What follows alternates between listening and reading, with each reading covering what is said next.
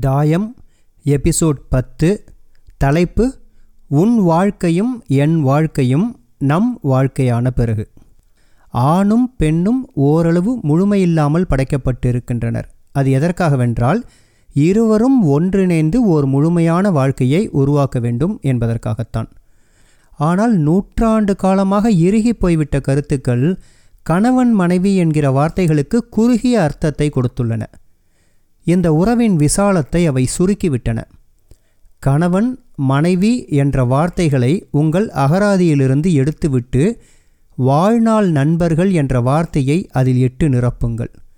பின் ஆணும் பெண்ணும் சில சமயம் அன்னை தந்தை என்ற பாத்திரங்களையும் சில சமயம் அடம் பிடிக்கும் குழந்தையின் பாத்திரங்களையும் பின் பயிற்சி அளிப்பவர் ஆசிரியர் ஆகிய பாத்திரங்களையும் வகிப்பர்.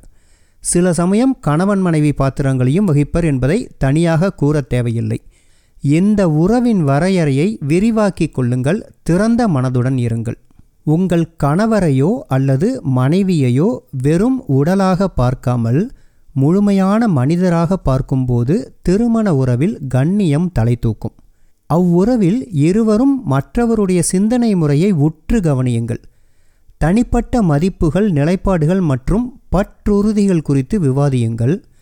அடுத்தவருடைய உணர்வுக்கு மதிப்பளியுங்கள். ஒருவருடைய உணர்வை மற்றவருடைய உணர்வோடு ஐக்கியப்படுத்திக் கொள்ளுங்கள். ஆன்மீக தொடர்பை வளர்த்து கொள்ளும் விதத்தில் அமைதியாக சேர்ந்து உட்கார்ந்திருக்க நேரத்தை ஒதுக்கிக் கொள்ளுங்கள்.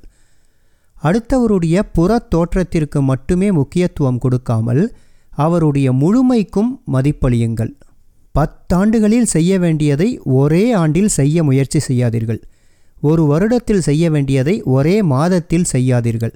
பெரும்பான்மையான தம்பதிகள் மனமான ஒரு சில மாதங்களுக்குள்ளாகவே ஒருவரை ஒருவர் அதிகமாக திருப்திப்படுத்திக் கொள்வதாக எல்லாவற்றிலும் மிகையாக நடந்து கொள்வதால் அதன் பிறகு அந்த உறவில் ஜீவனே இல்லாமல் போய்விடுகிறது. உயிரற்ற ஓர் உறவில் அவர்கள் இருவரும் வெறுமனே இயங்கிக் கொண்டிருப்பார்கள்.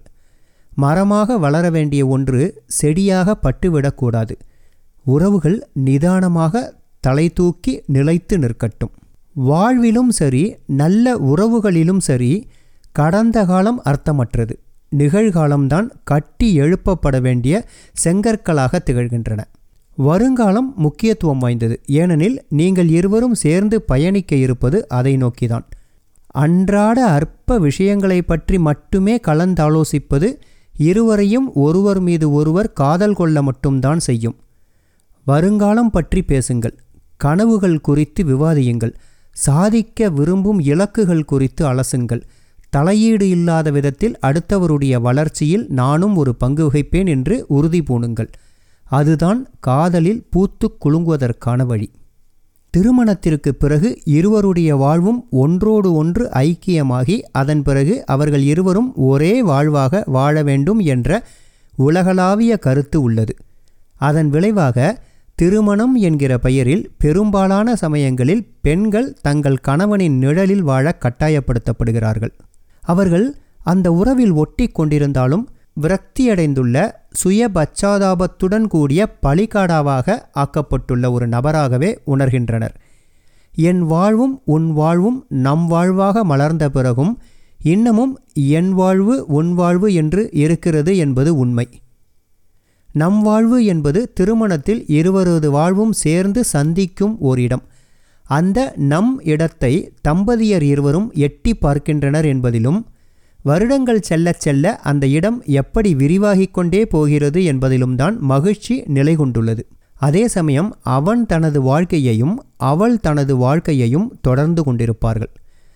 அவள் நம் இடத்தில் இருக்கும்போதும் சரி அவள் இடத்திற்கு செல்லும் போதும் சரி மீண்டும் நம் இடத்திற்கு வரும்போதும் சரி சிறப்பாகவே இயங்குவாள்.